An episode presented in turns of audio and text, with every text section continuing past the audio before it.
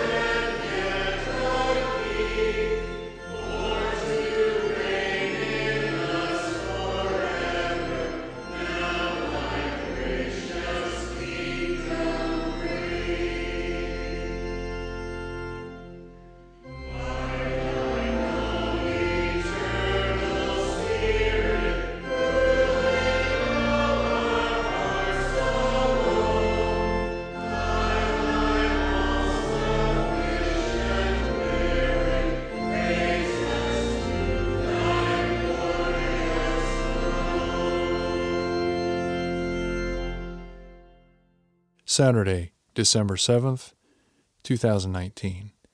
Jude, verses 17 through 25.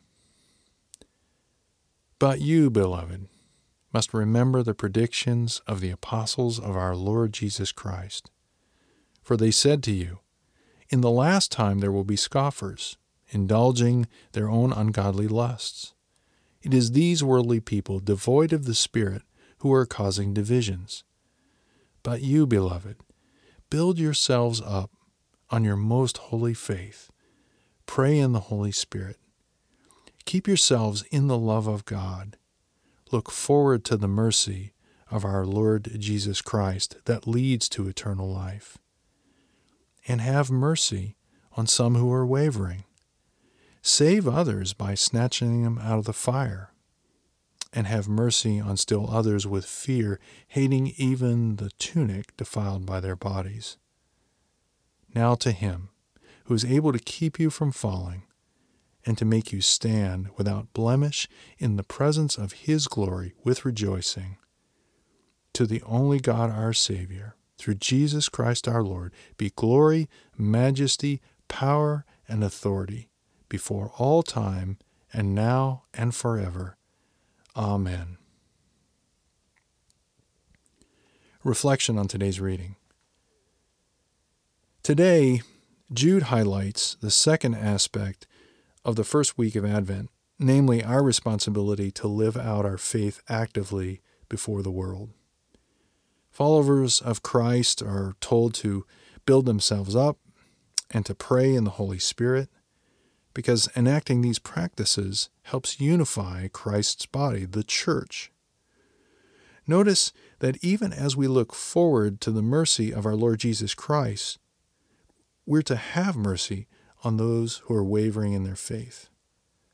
With that in mind, ask yourself where God is leading you to display mercy on those wavering in their faith. As we wait for the coming King, we should do so in a posture of active, loving ministry. This is our calling and even our joy to participate in it. Let us pray. Almighty God, give us grace to cast away the works of darkness and put on the armor of light. Now, in the time of this mortal life, in which your Son, Jesus Christ, came to visit us in great humility, that in the last day, when he shall come again in his glorious majesty to judge both the living and the dead, we may rise to the life immortal. Through him who lives and reigns with you and the Holy Spirit, one God, now and forever. Amen.